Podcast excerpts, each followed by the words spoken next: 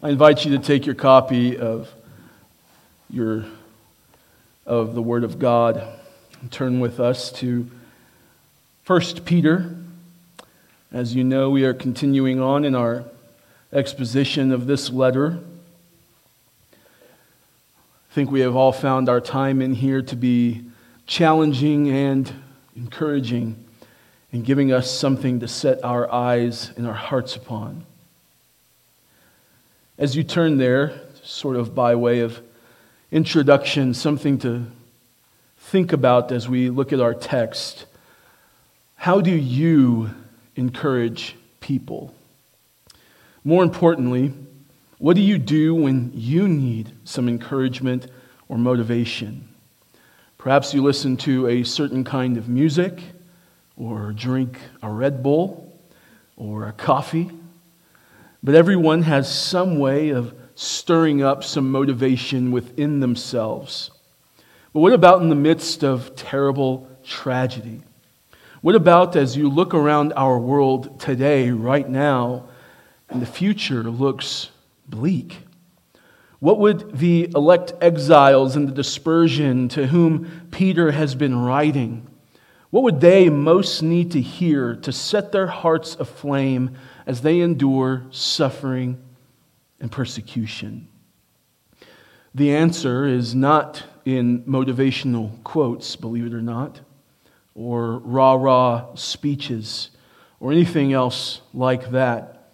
The answer, as we will see in our text today, is actually to take your eyes off of yourself. Many times when we try to encourage and motivate people, what do we say? You can do it. You, you, you. And why those inevitably end up failing to actually encourage and motivate us is because we look within ourselves and we see, no, I can't. I'm very weak right now. I am broken. I am brokenhearted. I am hurting.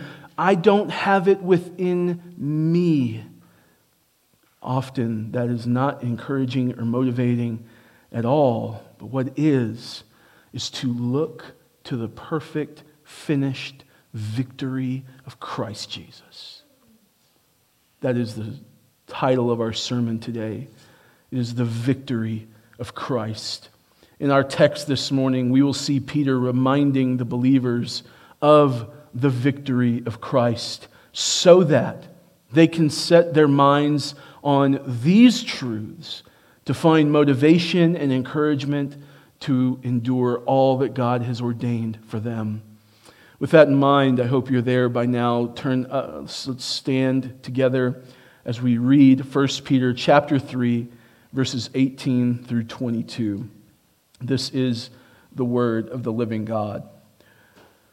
For Christ also suffered once for sins, the righteous for the unrighteous, that he might bring us to God, being put to death in the flesh, but made alive in the spirit, in which he went and proclaimed to the spirits in prison, because they formerly did not obey when God's patience waited in the days of Noah, while the ark was being prepared, in which a few, that is, eight persons, were brought safely through water. Baptism, which corresponds to this, now saves you, not as a removal of dirt from the body, but as an appeal to God for a good conscience through the resurrection of Jesus Christ, who has gone into heaven and is at the right hand of God with angels, authorities, and powers having been subjected to him. Amen. Let's pray. Most gracious Heavenly Father, the one true God, Yahweh. We bless your name this morning. We thank you for bringing us to this place, for giving us your word that we can open it, giving us the Spirit that we can understand it. And I pray that by the Spirit you would give us eyes to see and ears to hear. Lord, those who are far from you, that they would be brought near. Those who are near to you, that they'd be reminded that they've been brought near because of the blood of Christ. Help us to see and to find the encouragement and motivation in the ultimate conquest, our conquering King, Jesus Christ, so that we can leave here ready and prepared for whatever life has for us. We pray for this in the name of Jesus. Amen. You can be seated.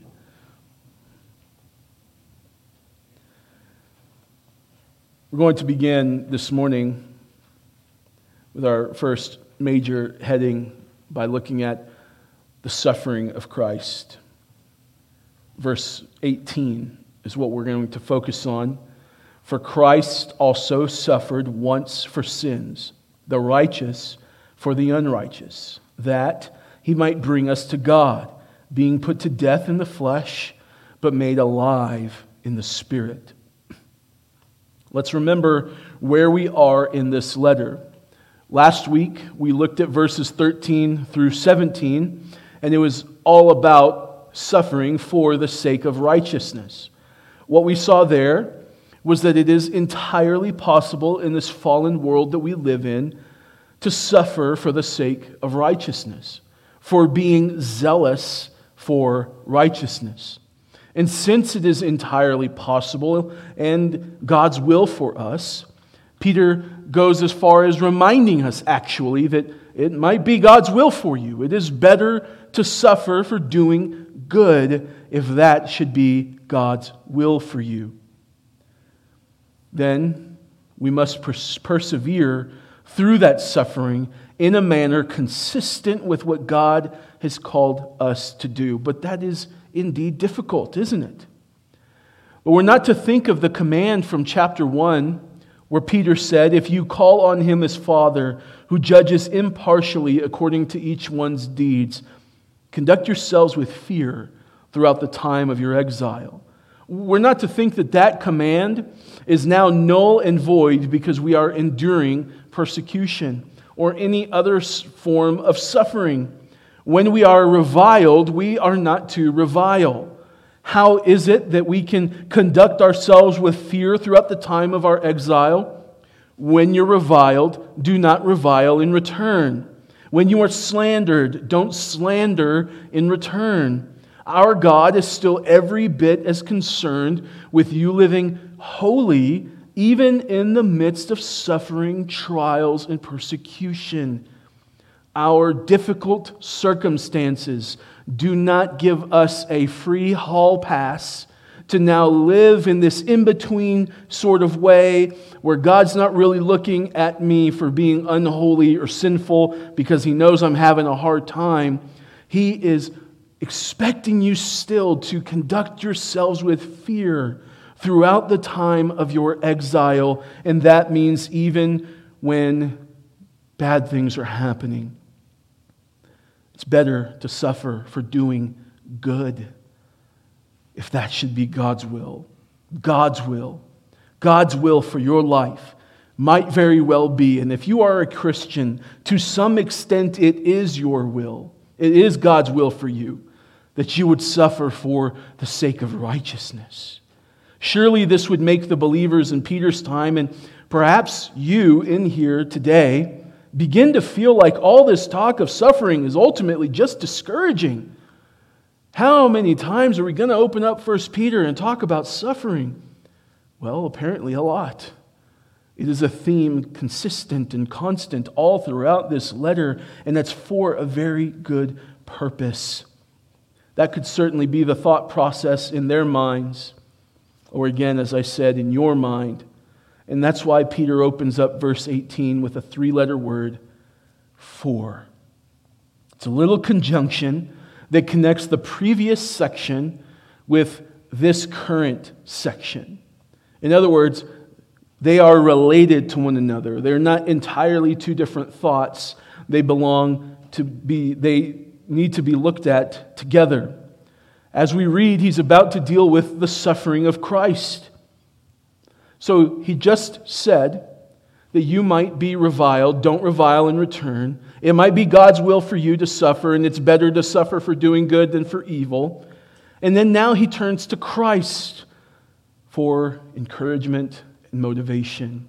And in a sense, this is, This might sound really familiar or like he's repeating himself because back in chapter 2, verse 21, Peter wrote that we've been called to graciously and righteously enduring, endure suffering because Christ also suffered for us, leaving us an example.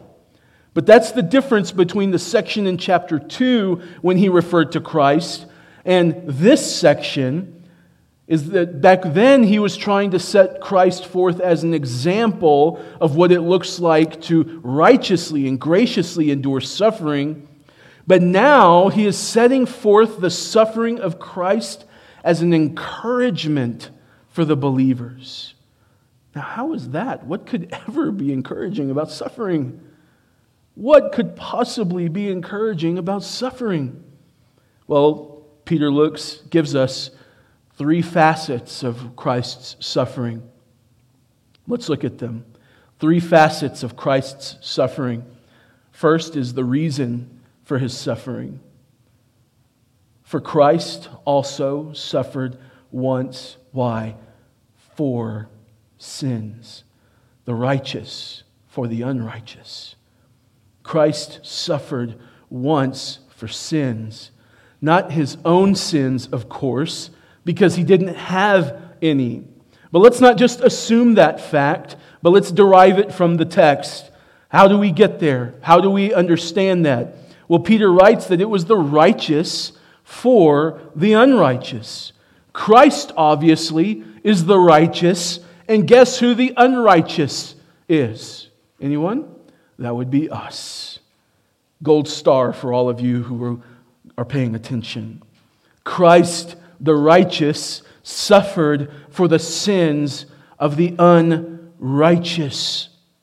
The most lopsided, even unfair trade in all of history.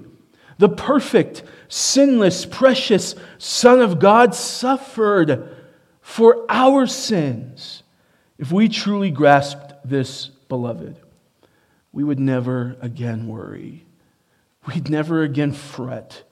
We'd never again complain. We'd never grow weary. We'd certainly never again live with sinful doubt or anxiety. Why? Because Christ suffered for your sins.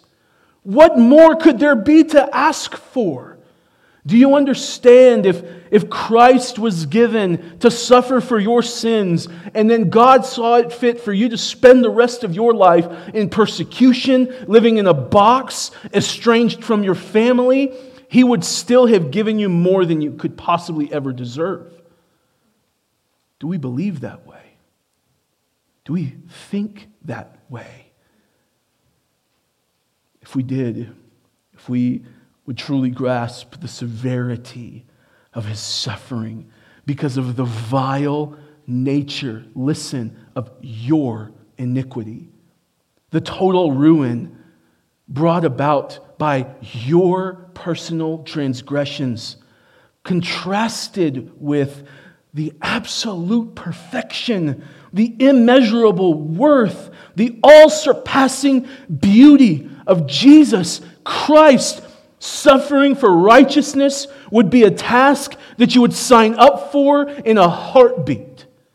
You would say, Put my name at the top of the list because of what Christ has done for me. You stood condemned. You were abiding under the wrath of God. Do you understand? God was furiously angry with you in your fallen, sinful state, angry with you but for the sake of bringing glory to his own name, he chose to show you mercy and demonstrate the greatest act of love by covenanting with his son in eternity past that he would come and die a substitutionary death for you.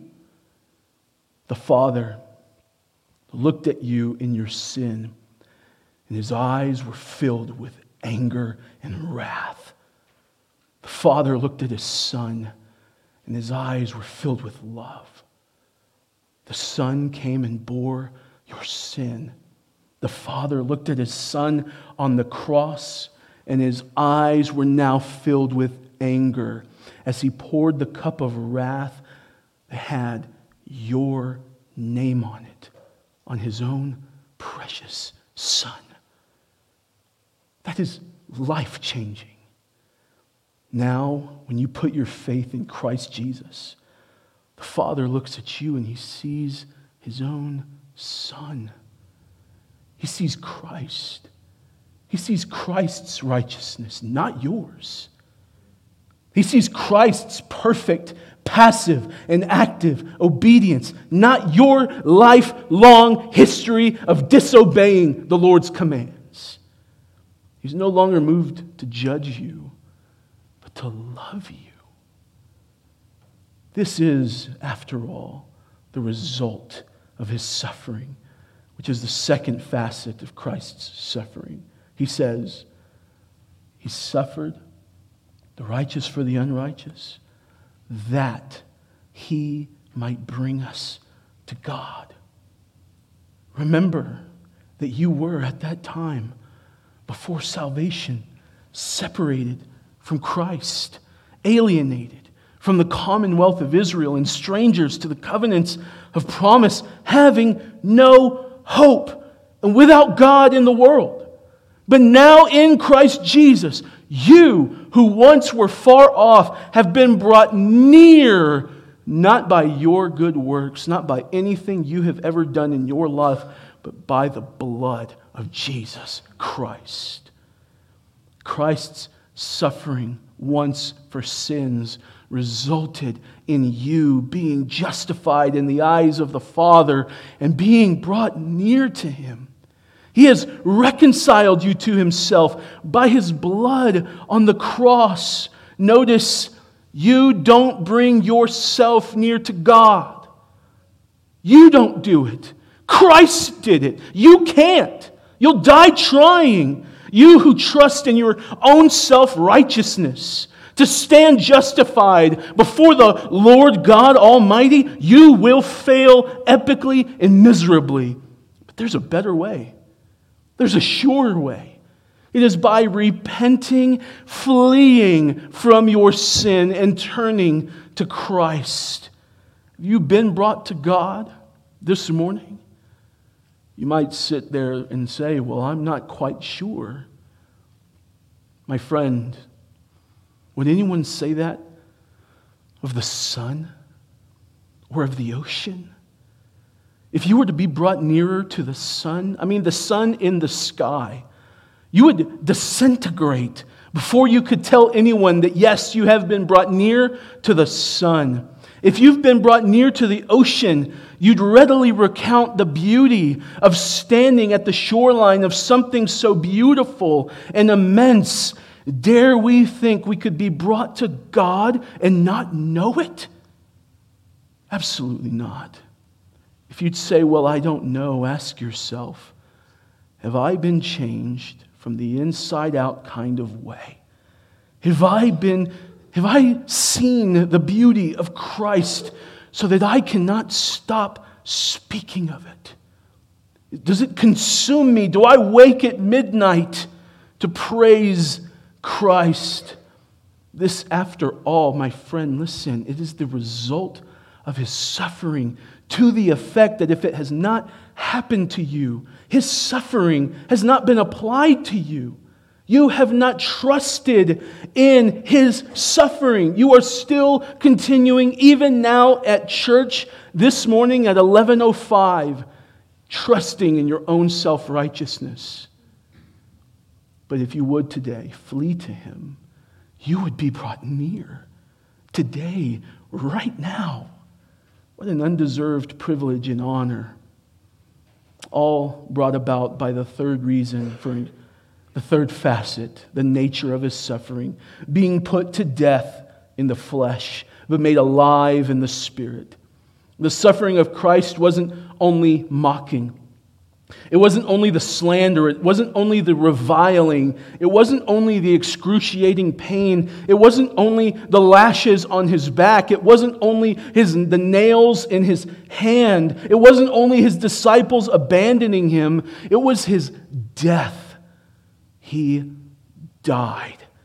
That ought to shake you and rock you to the core of who you are. Christ Jesus, the Word become flesh, died for you. This isn't just something to talk about with non believers or new believers. It's not just for a new believers class. Well, Pastor, I've, I've been in church for 40 years. I already know about this stuff. Tell me something else. Then you don't truly know. You haven't experienced the suffering applied to you. You have not trusted in his death. Because if you have, you never tire of hearing of it. Tell me more of what Christ has done that I could never do for myself. Don't you see? Peter is writing this as an encouragement for the believers in the dispersion who are suffering persecution. He's not saying, Attaboy, you can do it, you can go get him. What does he say? Look at Jesus. Look at what Christ has done for you. Christ has bled, Christ has suffered, Christ has died are you suffering this morning? Are you in some sort of trial? Are you having a hard time, anxious, depressed, struggling? Here is a truth for you to cherish in your heart Christ died for you. Christ died for you.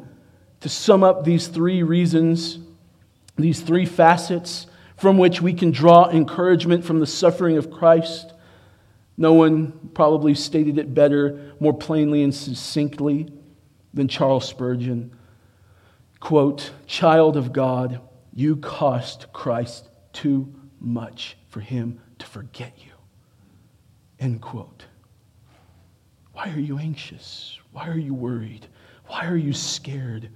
Why are you fearful? Why do you run in dread? You cost Christ too much for him to forget you. He gave his life Do you think he now turns his back and says, Well, I have no idea where you went? No, you've been brought near to God. You are right there. As these elect exiles walk through various forms of persecution, as they are grieved by various trials, they must remember that Christ laid down his most precious life, his righteous life, in exchange for their unrighteous life. This is diamonds in exchange for dirt. You too, you too this morning, as you endure any manner of suffering the Lord wills into your life, look to Christ who suffered for sins and was put to death in the flesh. But all of this would be for naught if he were still in the grave, wouldn't it? I spoke with a man this week who spoke of having gone to the Middle East and said, he saw where Christ is buried. And I said, My friend, do you mean to tell me you don't believe in the resurrection of Jesus Christ? His actual answer, Nah. But our text clearly says that he was made alive in the Spirit. He is alive today. His tomb is empty. You cannot go dig up Jesus Christ because he reigns supreme in the heavens. But now let's turn and look at the proclamation of Christ. Let's look at verse 19 through 20, the first part of verse 20. In which, that is, in the Spirit, in which he went and proclaimed to the spirits in prison, because they formerly did not obey we're now going to look at a section of Scripture that is greatly debated. I will preface by saying it is a bit ambiguous, and many scholars, many men much smarter than I, have varying ways of interpreting what Peter is saying. I love what Martin Luther said about this text, though. He said, quote, A wonderful text is this, and a more obscure passage perhaps than any other in the New Testament, so that I do not know for certain just what Peter means.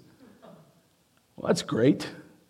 Martin Luther, the reformer, I'm not really sure what Peter's talking about here.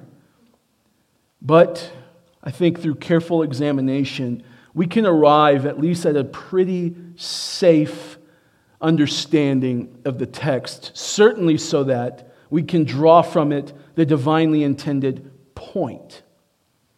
There are three primary views of this text, and I'm going to leave it up to you to go research the other views in your own time.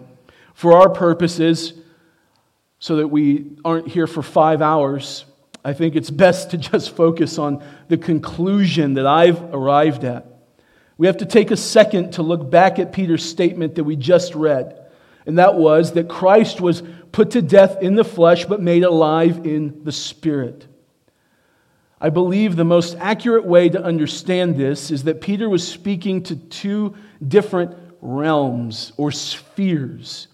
He was put to death in the flesh, in a bodily sense. But he was not put to death. His spirit didn't die. He can't cease to exist. He's God. So he was alive in the spiritual sense. He was put to death in the physical physical realm that you and I can see, but alive in the spiritual realm. Why do I think that? Because then Peter next says, in which he went and proclaimed to the spirits. He's talking about the spiritual realm. This is something that you and I cannot see. In which, in the spirit, in the spirit realm. Catholics use this as a way of speaking about purgatory. That Christ went to preach the gospel to those in purgatory in hopes that they'll believe and be purified in purgatory. Let me state it very plainly, rest very assured that that is absolutely false. There is no such thing. No, Peter is writing that Christ went to a place in the spirit realm. In the spirit realm, there is a prison for spirits. And the word here for spirits is pneuma. It's almost always used in conjunction with spirits that are not human. You and I have a spirit, but then there are also spirits that are angelic beings. The Holy Spirit, for example. We know from the context that these are clearly evil spirits that he's referring to, or as we commonly would call them, demons. Because Peter writes that they formally did not obey. You saw that at the beginning of verse 20. They formally did not obey. As you know, God's holy angels, they are not going to disobey. They execute God's will.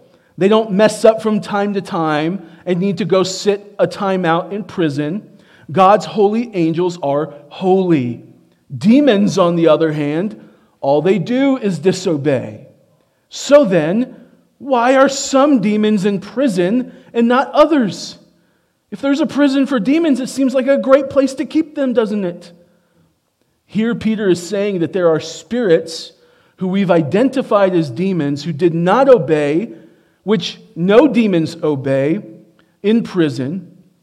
So, why aren't all the demons in this prison? Well, let's first deal with why these particular demons are there.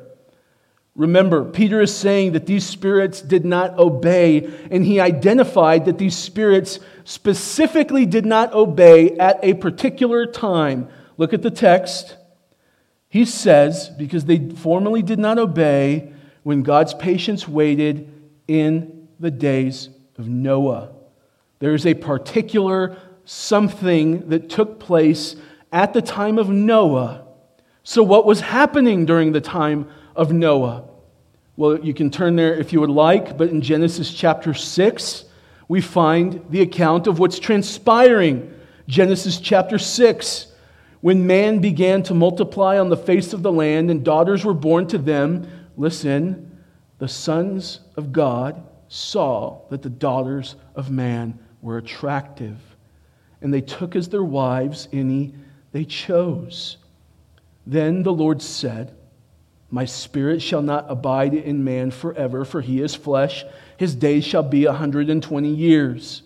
The Nephilim, the Nephilim rather, were on the earth in those days and also afterward. Who are these people?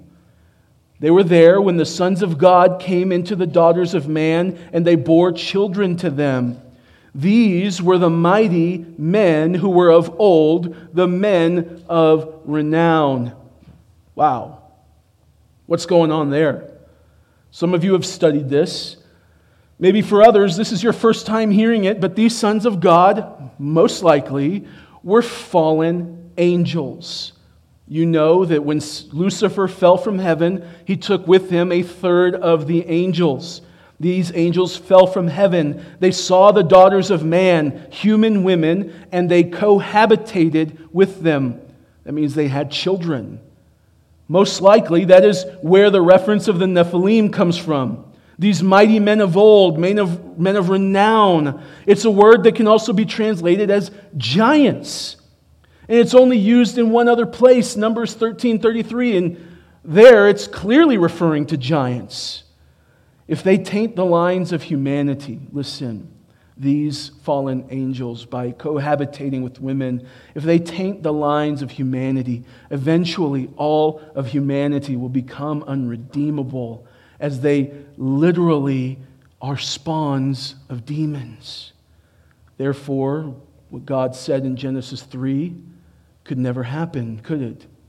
Jude 6 tells us, and the angels who did not stay within their own position of authority, but they left their proper dwelling, he has kept in eternal chains under gloomy darkness until the judgment of the great day.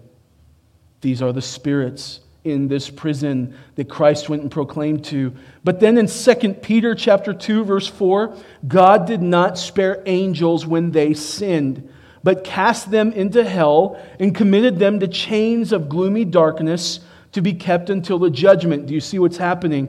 There are these particular demons that were cast into this prison of gloomy darkness to be kept there until the day of judgment because of the specific sin they committed, which was leaving their proper abode and cohabitating with the daughters of men, women, human women.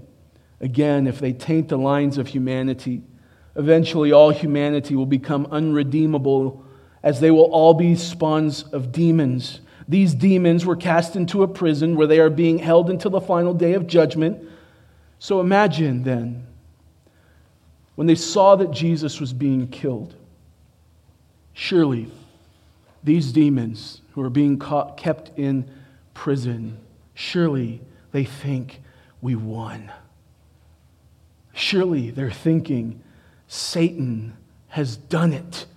He has stopped the seed of the woman that God spoke of in Genesis chapter 3 that was going to crush his head. Surely he's done it, and we are now going to be freed. They, they must have thought they were victorious. They must have thought that they had defeated the Prince of Glory. But when the prison door swung open, it was not Satan. Who was it? It was the King of Kings, Jesus Christ, coming to proclaim his victory over them.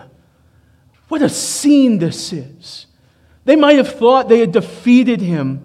But little did they know that they were being handed the most ultimate, sound defeat in all of history.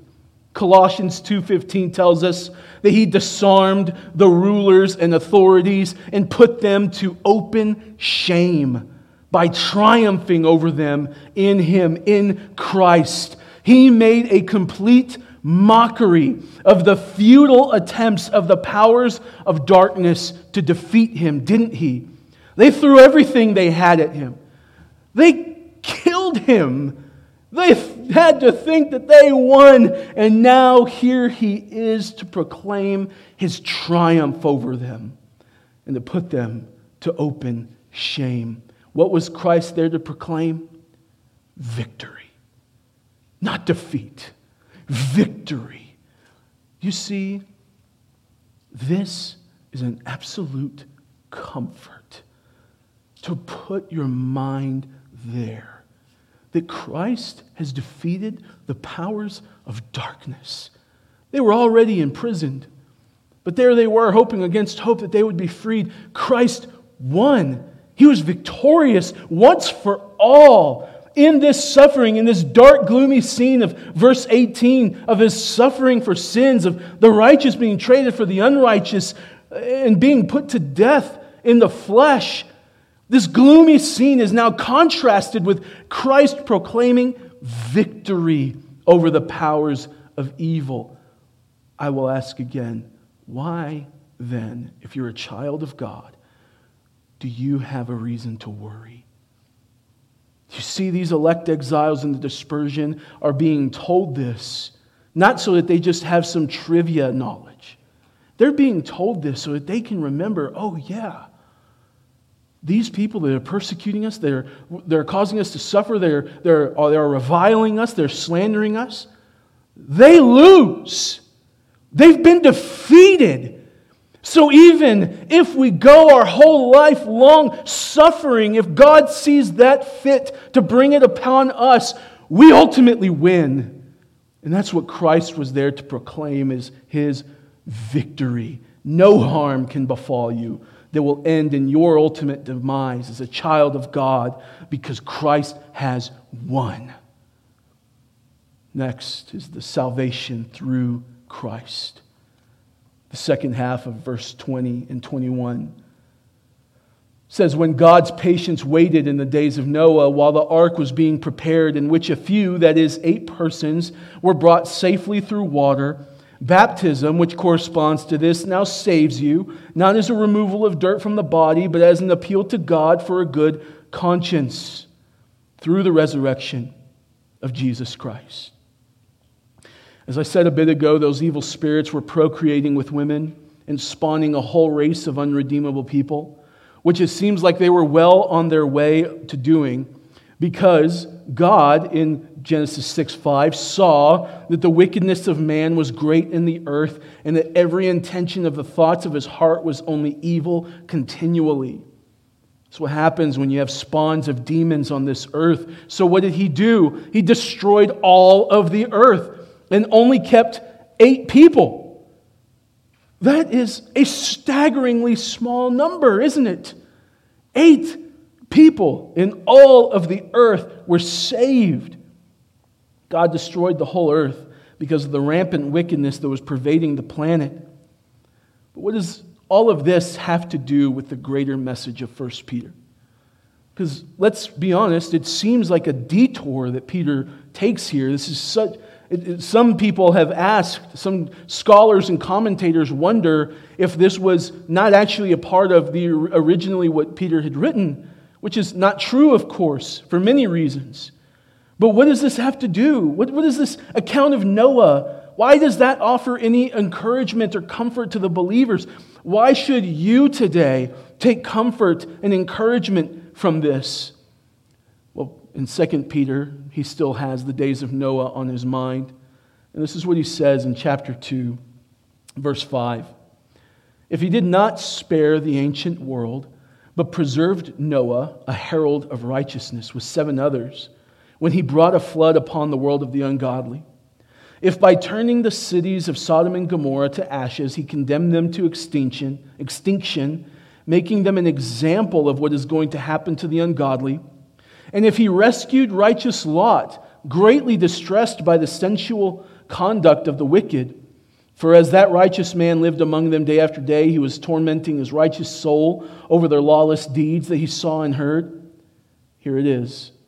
Then the Lord knows how to rescue the godly from trials and to keep the unrighteous under punishment until the day of judgment. Did you catch that?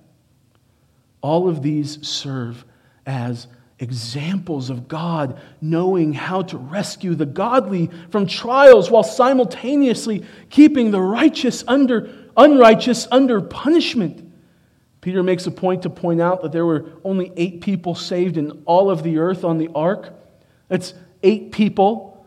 That's one more than 7. 8 people, folks. 8 people in all of the earth were saved. Who knows how many people were here, but it was certainly far more than just eight. And God was able to preserve the very small minority while He literally rained down judgment on the wicked. So these sojourners, then, though they are small in number, they can know that God is able to preserve his people, even though they're the minority in the land, even though they are small in number, and even though they feel insignificant, and everyone snickers and laughs at them and derides them because of the lifestyle that they are living in pursuit of holiness. Even though all of that is true, God is able to preserve the godly while keeping the ungodly under judgment. That is remarkable. This is further encouragement to this already faith strengthening passage. Christ has suffered once for my sins. His righteousness is imputed to me. His death has, been, has brought us to God. He is resurrected. He has proclaimed his victory over demonic powers. And now we see examples of when God has protected his people throughout the ages. This is soul stirring. In his example of salvation, uh, demonstrated in Noah and his family on the ark being saved through water, Peter now connects this to baptism. What in the world does this have to do? What is Peter doing? He's talking about all kinds of things. He tells us that baptism corresponds to, or is a type or antitype of, Noah and his family being saved as they were brought safely through water. Peter, of course, contrary to the Church of Christ doctrine, does not mean that baptism actually saves you in the sense that it regenerates you. They believe in baptismal regeneration, so that if you're not baptized, you're not even saved. But that's not what Peter is saying, is it?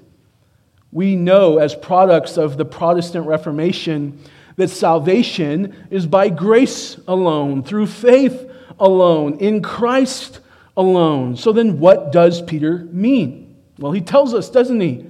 Baptism saves you not as a removal of dirt from the body. In other words, not the act of baptism itself, but as an appeal to God for a good conscience. And here's the main part through the resurrection of Jesus Christ. It is faith in the death, burial, and resurrection of Christ Jesus that saves us. Faith in the perfect work of Christ Jesus. When Christ was resurrected, it was God the Father vindicating him and authenticating his work. He was proven to be the Son of God in power. Baptism, then, is a symbol, it is an ordinance of the church whereby we are identifying with Christ in a burial like his so that we can be raised with him in a resurrection like his. You go down into the waters, signifying burial, and you're raised out of the waters, signifying the resurrection to the newness of life. It is all hingent upon, though, faith in the finished work of Christ, as authenticated by his resurrection from the dead. He came to life so that the dead in sin can come to life. Remember, though, only eight were saved in the flood. For 120 years, the doors of the ark were open. For 120 years, as MacArthur puts it, the ark preached a sermon, a sermon about impending judgment, but the opportunity to trust in God and be saved. But this was impending judgment, the likes of which has never been seen. Judgment because of God's profound hatred for sin and man's profound love for sin. For 120 years, there was an opportunity to repent Note what it says when God's patience waited. But one day, time ran out. The door closed, the rain fell, the waters rose, the earth was judged, sinners died. What about you this morning? Have you been hearing sermons about the coming judgment? It's hard for you to even believe it. Things are going pretty good for me. I got time. I'll turn when I'm older. I'll wait until my deathbed. You look at the proverbial ark and you scoff. Jesus said in the days of Noah that people went on eating and drinking and taking in marriage all the way up until the door closed. They didn't know when the door would close, but they had every opportunity to get on the ark. What about you? Jesus said, You don't know the day or the hour. James said, Your life is but a vapor. It's a mist that's here one day and it vanishes the next. You don't know when the time will run out and judgment will fall, but you do know that right now you're alive. God has shown you, even up to this moment, an unbelievable, undeserved kindness in waking you up, in bringing you here. And Scripture tells us that that kindness of God is meant to lead you to repentance. It was only the ones on the ark who were saved. Everyone had 120 years. Only eight of them were saved. The wonderful thing about the truth is that, you know what? One day we're going to find out. People were scoffing and laughing at Noah and going on about their life. But one day, the rain fell, and Noah was vindicated in his trusting in God. And so it is with the unbelieving today. They might scoff at you, they might laugh. Perhaps you are in unbelief today and you scoff and you laugh. But one day we'll find out. And on that day, I hope that what you find is that you trusted in Jesus so that you are vindicated. Lastly, it's the supremacy of Christ. We would be remiss, though the hour is late, to just gloss over this verse. Let's read it. Speaking of Christ, who has gone into heaven and is at the right hand of God with angels, authorities, and powers having been subjected to him. The text reaches its climax with the main point of Peter writing all of this in these five verses that Jesus Christ was bodily resurrected on the third day. He appeared to more than 500 at once. He spent 40 days speaking of the kingdom of God, and he then went up into heaven where he is seated right now at the right hand of God. The right hand is the place of highest honor. The reference to angels, authorities, and powers is a restatement of the spirits referred to earlier, but in a much fuller way. It wasn't just the spirits in prison that he triumphed over or that are now subjected to him. It is all powers, all angels, all authorities, because all authority in heaven and on earth has been given to him. Jesus Christ reigns supreme in all of his victorious glory.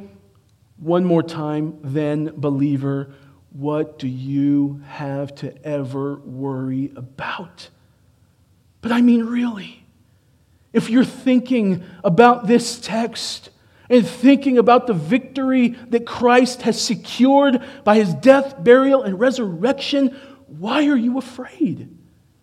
What are you worried about? Why are you anxious? Why do you want to exact your own vengeance upon your enemies? Christ's victory is much better than ours. Christ's way of winning is far superior than ours. You need not concern yourself with winning arguments or winning conversations or your, your, your thing being said last or your point being made or your, any of those things. You don't even have to worry about you winning the battle that you're currently facing. You know why? Because you are more than conquerors in Christ Jesus. Already. That means now, not eventually, right now. The problem is that you and I need to fix our focus and our faith. That our focus would be in what our faith is in, and that is in Christ Jesus and his perfect finished work. That is encouraging. I don't know about you, but this is soul stirring. That was all of Peter's point to paint a portrait so beautiful and so heart stirring that these elect exiles, and by extension, all of us who believe, would be encouraged and even motivated to press on in the middle of trials, tragedies, suffering, and persecution. Christ suffered for your sins. But not only that, his sacrifice, not only that, his sacrifice was so sufficient that he only had to do it once. He died, he was resurrected, he has brought us near to God, he proclaimed his victory, his salvation is made available, and his reign is supreme. This is the victory of Christ. Let's stand.